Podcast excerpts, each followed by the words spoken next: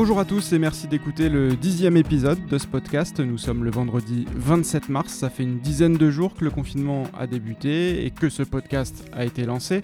Tous les jours, un petit coup de fil à un skipper du Vendée Globe pour prendre de ses nouvelles durant cette période où toutes nos habitudes évoluent celle des marins aussi évidemment. Et aujourd'hui, j'ai composé le numéro de Jérémy Bayou, le skipper de Charal. Salut Jérémy. Salut, salut à tous.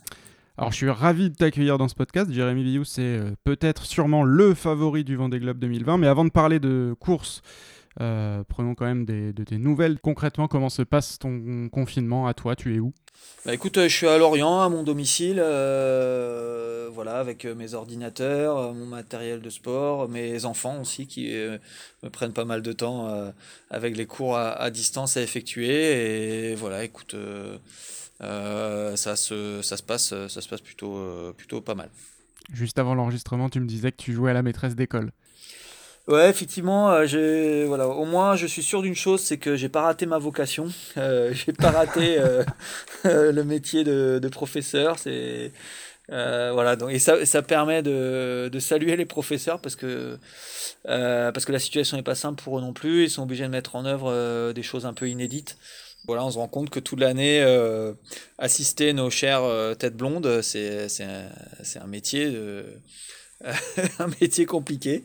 Donc c'est pas le mien, je fais de mon mieux, hein, j'essaie de assister, mais euh, voilà, ça prend, ça prend du temps et l'énergie. Donc c'est euh, plutôt court le matin et activité l'après-midi, comment vous vous organisez? Ouais, ouais, c'est essentiellement euh, plutôt court le matin. mon grand s'organise un petit peu tout seul. voilà, j'essaie de l'aider quand, quand, je peux, quand j'ai les, les compétences, c'est pas tout le temps le cas. et puis le petit qui est en cinquième, ouais, ça, ça s'étale un petit peu sur tout le long de la journée parce que bah, la capacité de concentration est un petit peu, un petit peu plus limitée, donc il faut faire des, des récréations et des intercours qui, bah, qui ont tendance des fois à, durer un petit peu plus longtemps que prévu s'il y, y, a une partie de ping-pong qui s'engage, par exemple. Quoi. Et je crois que c'est avec le plus grand de tes fils que tu participes à la course virtuelle, la transatlantique virtuelle qui a été lancée par Virtual Regatta cette semaine. Euh, c'est lui qui t'a motivé à participer? Ouais, c'est ça. On a, on a reçu l'invitation de, de, Virtual Regatta. Et puis, euh, puis moi, c'est pas trop mon, mon, truc à la base. Euh, et puis Achille, lui, avait déjà fait plusieurs, plusieurs courses virtuelles. Donc, il m'a un peu poussé à le faire. Donc, on le fait ensemble. Et euh, voilà, moi j'essaie de trouver un petit peu de temps aussi pour bosser ma météo, pour bosser sur les logiciels de navigation, sur la, perf à, distance euh, avec mes ingénieurs. Euh, donc voilà, c'était une bonne, une bonne occasion de mettre en application sur un, sur un parcours avec des concurrents autour et puis de, bah de, d'échanger avec lui sur, sur les basiques de météo, de routage. voilà, l'échange, l'échange est plutôt, plutôt sympa. Ça me fait revoir mes fondamentaux et puis lui, il découvre, euh, il découvre ça euh, un petit peu grandeur nature. Donc euh, ça, ça permet aussi, je pense, aux gens de sortir un petit peu la tête de la grisaille environnante. Et puis voilà, du coup, bah, du coup, les pros sont forcément au milieu des amateurs. Et puis, bah, j'ai plein de, plein de messages sur le site de, de gens qui, bah, qui me demandent des conseils, qui, qui m'encouragent pour, pour le Vendée Globe à venir. Donc voilà, c'est super convivial. C'est, on se lève pas la nuit pour, pour empanner ou pour faire les changements de voile. On essaie de bien dormir la nuit quand même, mais, mais le jour, on essaie de s'appliquer un petit peu dans notre trajectoire. Et parlons du coup aussi du, du réel. Où en était ton projet, ton bateau Charal juste avant le confinement?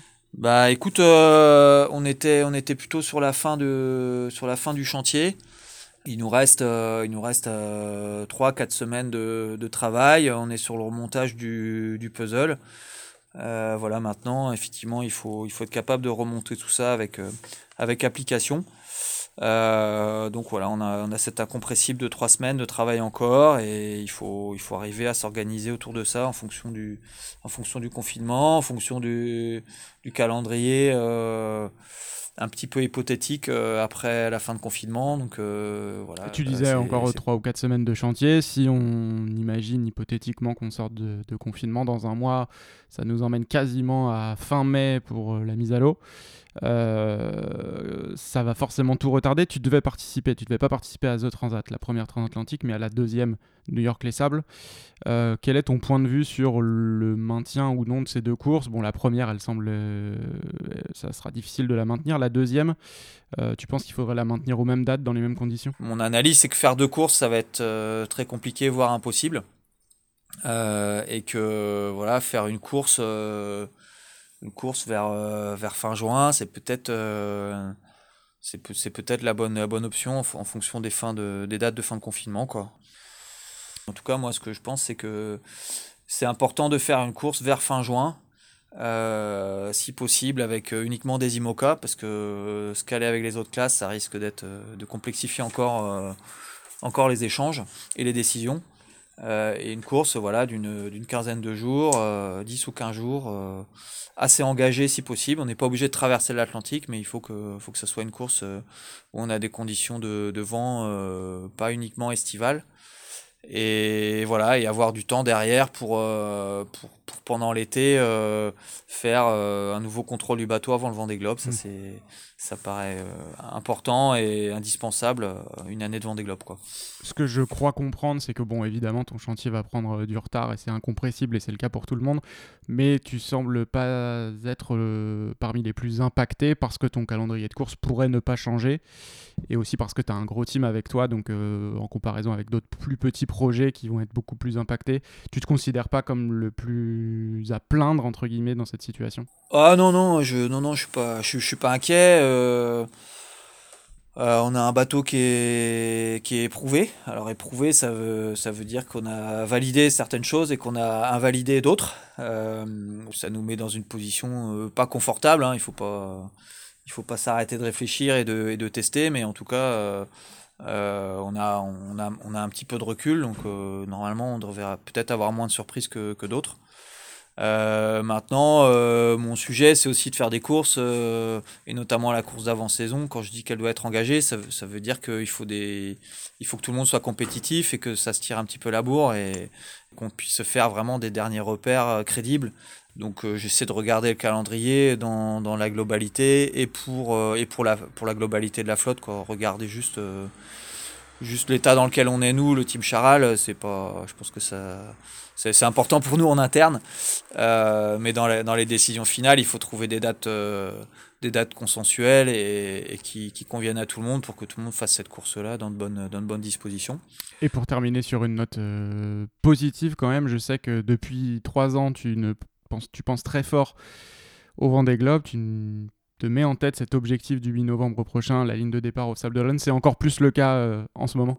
Ouais, non, mais c'est dur hein, parce que tu t'es, tu t'es programmé, hein, c'est sûr. quoi. Euh, ça fait ouais, trois ans qu'on est là-dedans et puis euh, tout le cheminement de l'année 2020, il, aboutit à ça. Il aboutit à être prêt physiquement, techniquement et mentalement, être prêt à, bouffer la table, comme on dit, début novembre. Donc donc là, il faut arriver à gérer cette période un, petit peu compliquée parce que ne serait-ce que physiquement, tu sais pas trop comment euh, comment faire ta programmation. Euh, et c'est vrai pour tous les sports. Hein, c'est pour ça que c'est pour ça que les, Jeux Olympiques euh, euh vont être reportés parce que parce que pas avoir de date euh, pour un athlète, bah, quelque part, c'est la pire des choses. donc voilà, il faut voilà se mettre un petit peu en entre parenthèses, rester motivé, mais pas trop non plus pour pas tourner en rond bon, on a quand même, euh, on a quand même l'habitude de, euh, de gérer l'imprévu en mer, en mer donc euh, on, va, on va arriver à s'en sortir. Merci beaucoup Jérémy, je te souhaite de bouffer la table début novembre. Merci beaucoup.